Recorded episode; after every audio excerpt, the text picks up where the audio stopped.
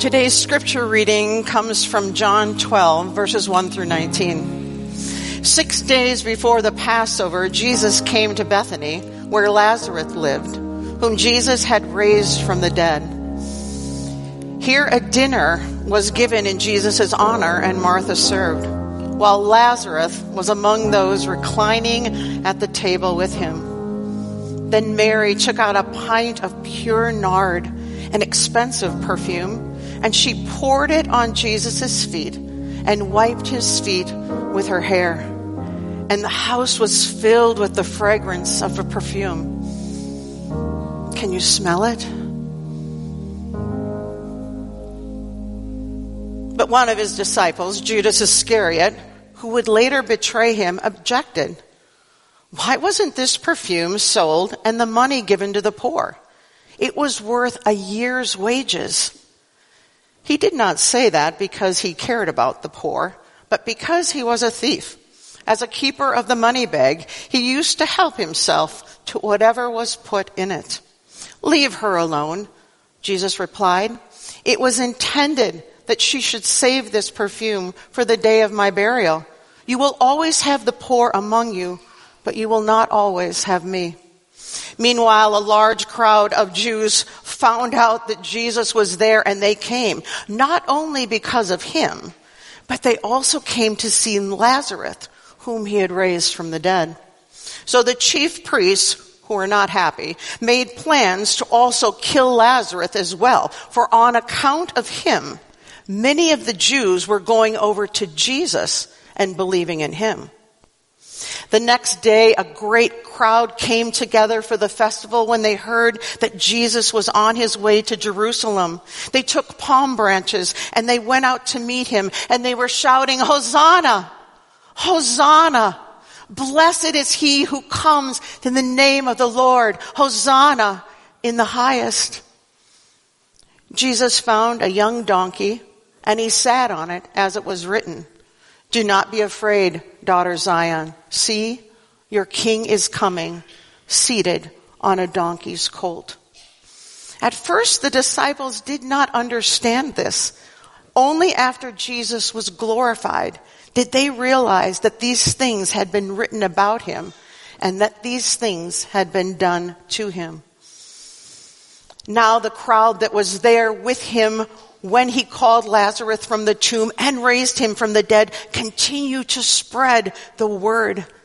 And many people, because they had heard that he had performed this sign, they went out to meet him.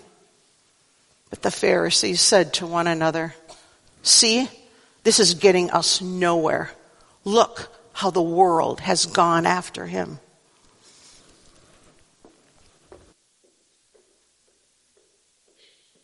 I believe it was Thomas Edison who said that success is 10% inspiration and 90% perspiration.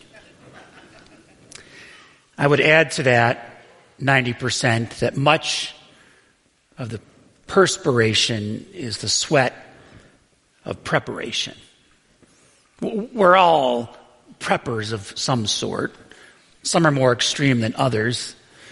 In 2012, the National Geographic Channel released a reality series called Doomsday Preppers that followed a group of people that were extreme preppers that stockpiled food and ammunition, honed their survival skills, buried bunkers in their backyard.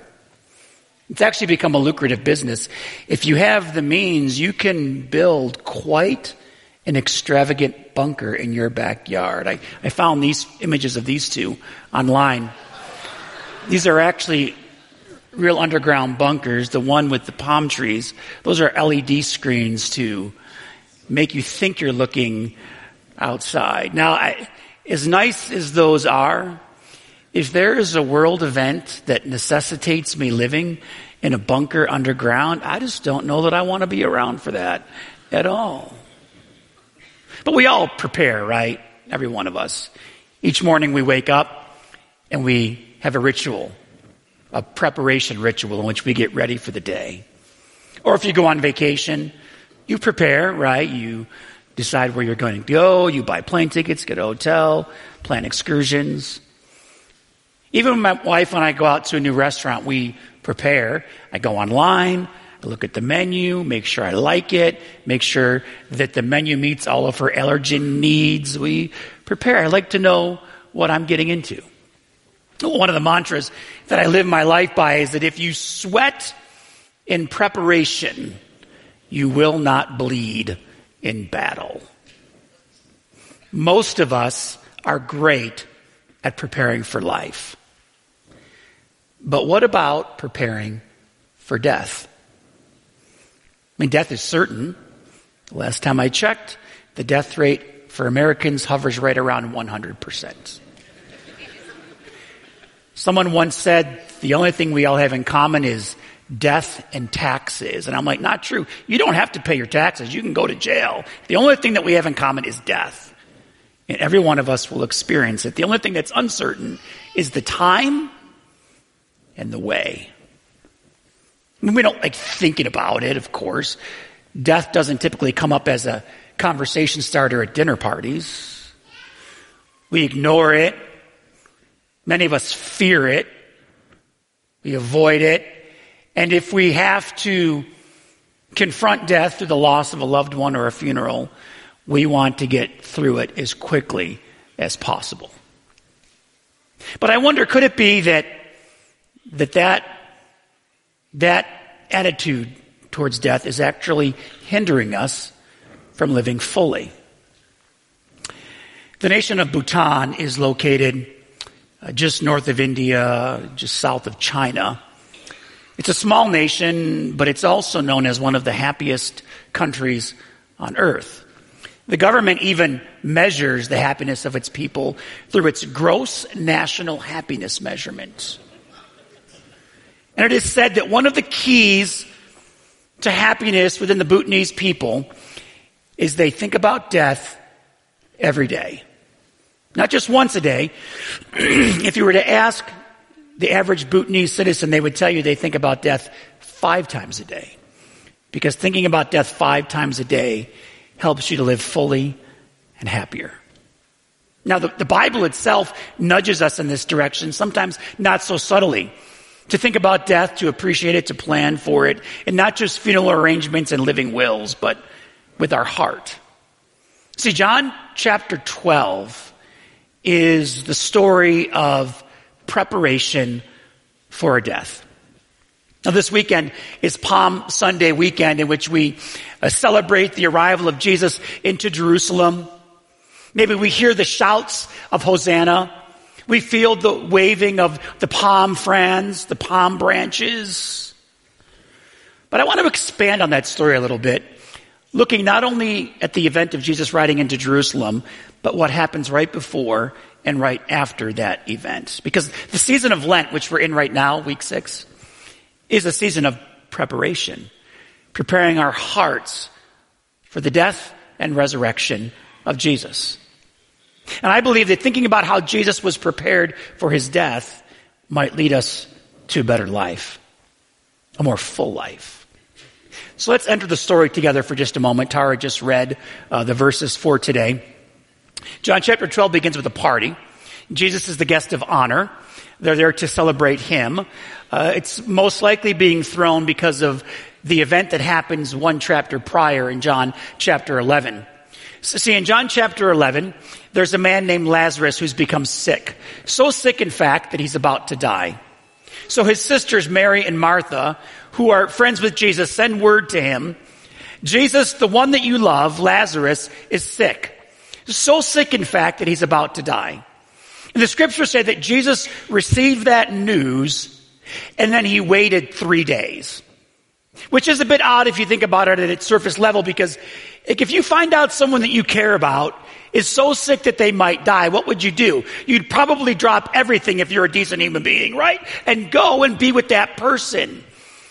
But Jesus waits three days. And after the three days has passed, Jesus says to his disciples, Come on, guys, we need to go and wake up our friend Lazarus because he's fallen asleep. See, Jesus waited three days because he was about to display the power of God. He arrives And Mary and Martha are there, they're weeping and crying, and there's the Jesus, where were you? If you would have been here. You ever had one of those moments? Jesus, where were you? Jesus says, Take me to where you've buried him. And he goes, and he says to them, Roll away the stone. Whoa, whoa, Jesus, wait a minute. He's been in there three days. You know what a body smells like after three days? Roll away the stone. And so they do. And he says, Lazarus, come out. And what we experience is a resurrection from the dead. And I can promise you this if you have the ability to raise somebody from the dead, people are going to talk. Right? Everyone's going to be there. Wolf Blitzer, Tucker Kraut, they're all going to be there if you can raise someone from the dead. So this party is being thrown in Jesus' honor because of the miracle he worked with Lazarus. And Lazarus is there. He's sitting at the table. He's probably got the t-shirt. I died and lived to tell about it. It was an amazing event, really, in this moment. But then something happens. The story shifts suddenly and unexpectedly. Because Mary, the sister of Lazarus, gets down on her hands and knees and pours extremely expensive oil on the feet of Jesus, lets down her hair and wipes the excess with it, and the atmosphere changes. The room goes silent. This event in Jesus' culture would have been seen as scandalous. For a woman to let down her hair in public was unheard of. If the woman was married, it was considered grounds for divorce to let down your hair in front of anyone besides your husband. And for a woman to touch the feet of a man in Jesus' culture was, well, that was, the headlines would have been filled with scandal. But Mary, the sister of Lazarus, is doing what she's doing because she's preparing Jesus for his death.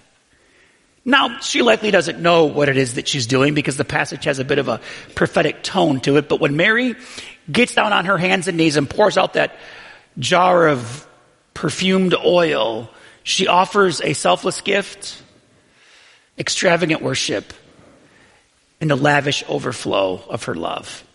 I mean, the gift was selfless. We come back to verse 3 of chapter 12, and we read that Mary took about a pint of pure nard, which was an expensive perfume.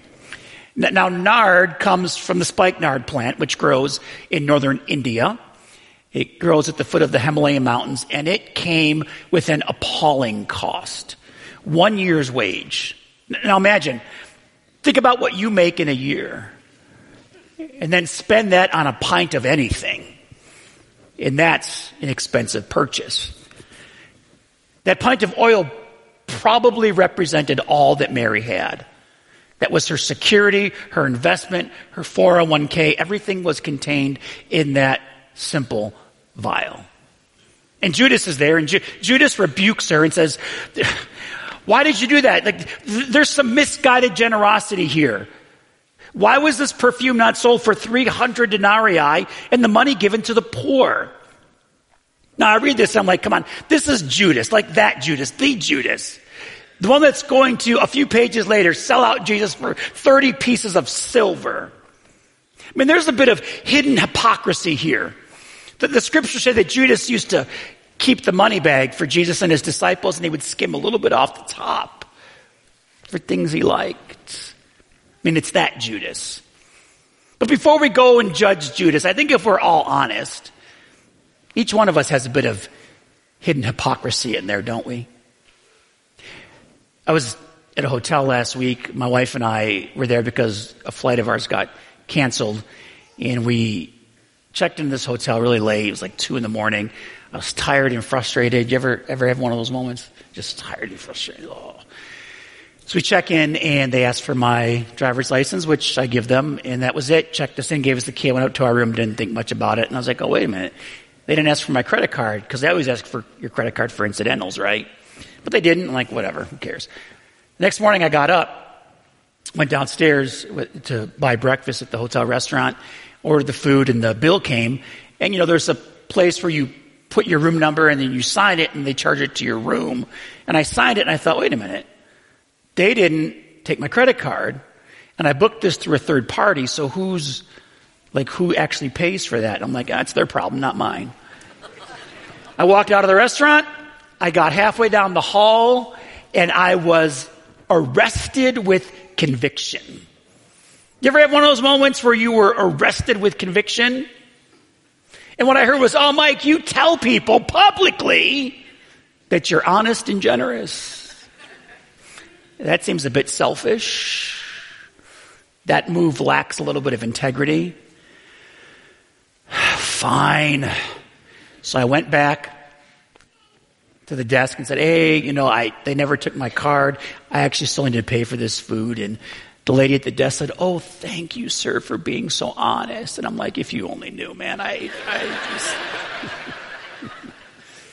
we all have hidden hypocrisy and we can all act selfishly, which is interesting because we're actually attracted to selflessness. Aren't we? I mean, nobody says, I, I sure hope all my friends are selfish. I hope my husband or wife is completely selfish. I mean, nobody says that. We, we're attracted to selflessness. It is a value of the kingdom of God. In the book of Philippians chapter 2, the apostle Paul writes, don't be selfish, rather in humility, think of others as better than yourself. And so in this moment, in this selfless moment that Mary expresses to Jesus, Jesus silences Judas and says, leave her alone. She bought it so that she might keep it for the day of my burial. You'll always have the poor, but you will not always have me. Now, in this moment, Jesus is not minimizing care for the poor. He's actually quoting an Old Testament passage from the book of Deuteronomy, chapter 15, which says, There will always be poor people in the land, therefore I command you, be open handed. I mean, care for the poor is, is a constant expectation amongst followers of Christ. But in this moment, See, something special was happening here. Something sacred was, was happening here. In this moment of selflessness, Mary was preparing Jesus for something bigger. See, selflessness is a embodiment of the way of Jesus. So Mary approaches Jesus with humility and a bit of courage. She moves past the death stares of Judas and offers Jesus a respectful and generous gift. It's now seen as an extravagant act of worship. Verse 3, we read that she poured it, all of it, on Jesus' feet and wiped his feet with her hair. I've come to believe that this incident is an extravagant act of worship. Mary worshiped and never uttered a word. Which begs the question, what does it mean then to worship? We have a very narrow and limited view of that word. Some of us reduce it to the singing time during church. And then we reduce it even more narrow because like we say, well, that song was worshipful, that song was not. Like, who decides? And then we might look at someone in the sanctuary who's worshiping God, maybe their hands are raised, tears flowing down their face, and we say, wow, they're really worshiping God. And someone else is a bit more stoic and just standing like this, and we're like, well, they're not really worshiping God. Like, but how do, who, who decides that? Who gets to be the judge of that? I think it's a misnomer because all of life can become an act of worship if we allow it. I grew up in a tradition that uh, each Easter season we gave up something for Lent. So this year, as we, we came into Lent, I thought, you know, I kind of want to prepare my heart in a different way this year uh, as I get ready for the resurrection. So I'm gonna I'm gonna do something for Lent that's out of the ordinary. So I decided that I'm going to give up all desserts. and if you know, if some of you Mona, you know me. I, that's, I mean, like cake, sugar, all of it, can M and M's, everything, for 40 days. And I've actually done pretty good. I had a few moments of weakness. Don't judge me, but I, but for 40 days, I basically had no, no dessert. And in the evening, especially in the evening when the cravings hit, because oh, do they hit? You ever try to get, stop eating sugar? See, my posture was a posture of worship. I'm going to allow my craving for God to be cr- greater than my craving for sugar and redirect my attention towards Him. So every time I long for chocolate, my soul longs more for God. And all of life, every day, during a meal became worship. I would argue that even the act of breathing can be worship. In Judaism, it is forbidden to speak or write the name of God.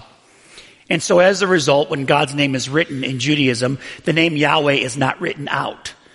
There's just four letters that represent God's name, Y, H, W, H. Those four letters are referred to as the sacred tetragrammaton. Most people say that you really can't pronounce that name, you actually have to breathe it, because the pronunciation of Y, H, W, H is more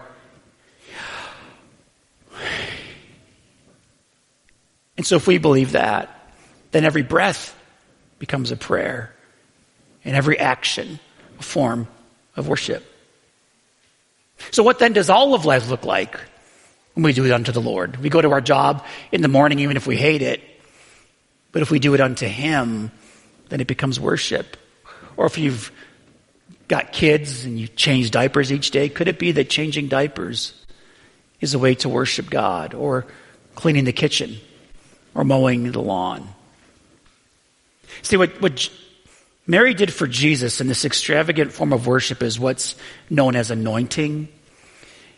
In the Bible, there are a couple of words that are translated anointing.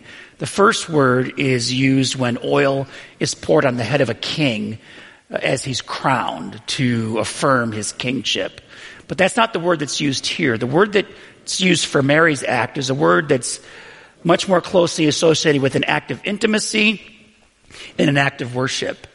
And because it was an act of intimacy, what, what you experience here in this story is Mary's lavish overflow of love. And it was lavish.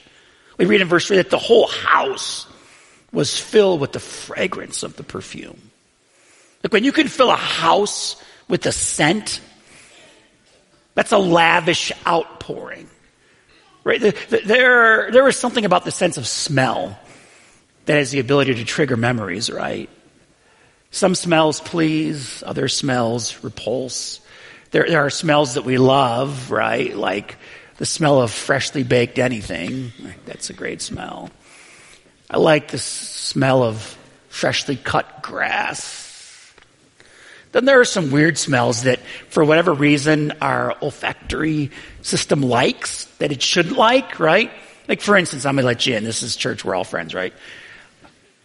When I'm outside, and it's got to be outside, for some reason, some bizarre reason, I like like the smell of secondhand smoke, which is weird because I've never smoked a day in my life. I think it's hereditary because my mom likes it too, which is so weird because it's so bad to breathe that in, but I like it. Then there are some smells that repulse, right?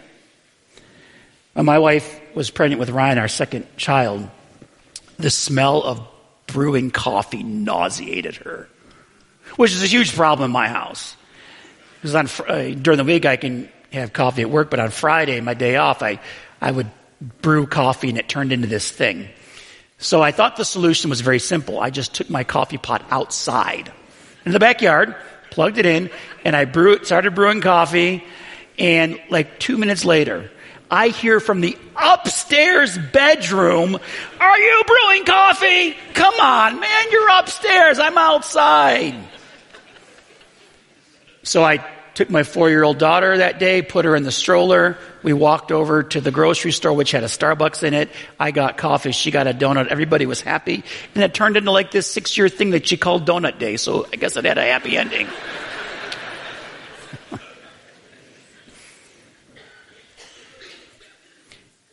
Mary poured out so much that it filled the house. This wasn't a dab. She poured out everything that she had as a lavish, lavish expression of love. I think it's okay sometimes to lavishly express yourself to those that you care deeply about. And, and the fragrance of that moment extended far beyond the event.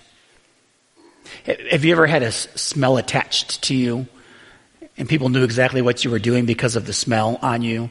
Like I, I used to be a fry cook at a cafeteria and I would leave work and unless I took a shower, you could smell me. You knew I was around grease because it just, it oozed out of me.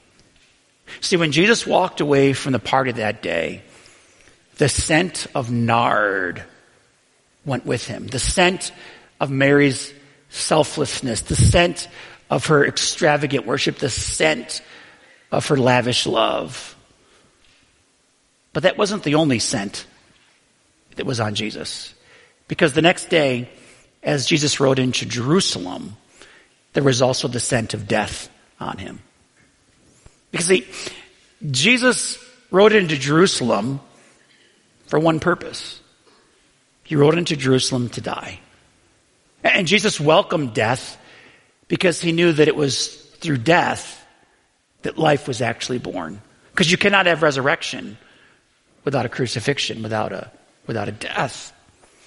And you really can't consider the Christian story without thinking about the end. So I wonder what, what does this story mean to you? How do you enter into it? Because I think for us, there's two deaths we need to consider. The first is our own death, the death of our body. I've come to believe that thinking about my own death can become an act of worship, a spiritual practice. And so for the last few years, I've spent several moments each day thinking about death. Not in a morbid way, but in a refreshing way. I even have an app on my phone. It's got an ironic name. It's called WeCroak. It, that's the name of it. And five times a day, it sends me a notification with a quote about death from some famous person.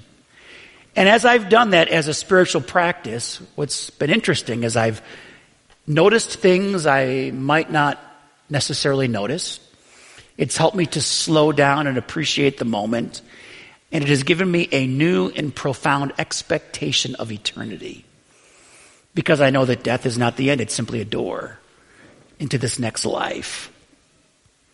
It's helped me to live a bit more selflessly.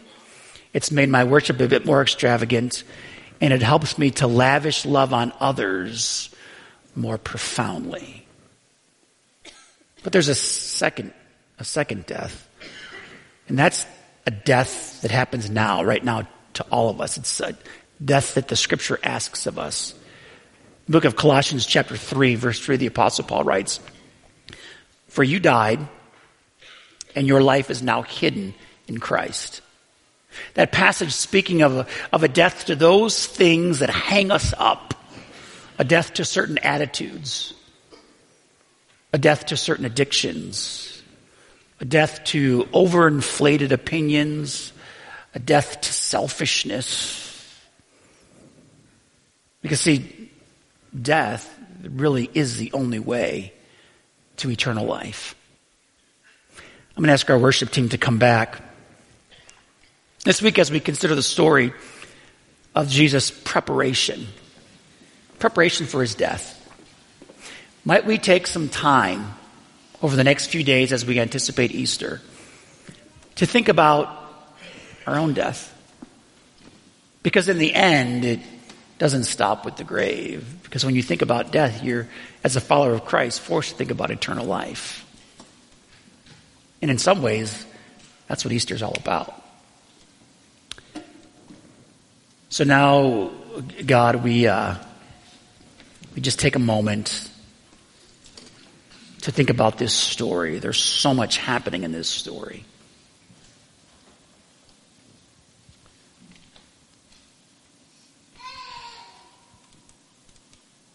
I know we probably came here today not thinking we were going to hear some guy talk about dying. How depressing. The truth is, that's why you rode into Jerusalem. That's what Palm Sunday is all about. It's about the beginning of a journey to the cross. The symbol of our faith, in many ways, is the symbol of death. But we know from the Easter story that it does not stop there, that it ends in eternal life. And so, God, as we think about our own end, maybe be reminded that it really is a new beginning. And we find grace and peace in that. Amen.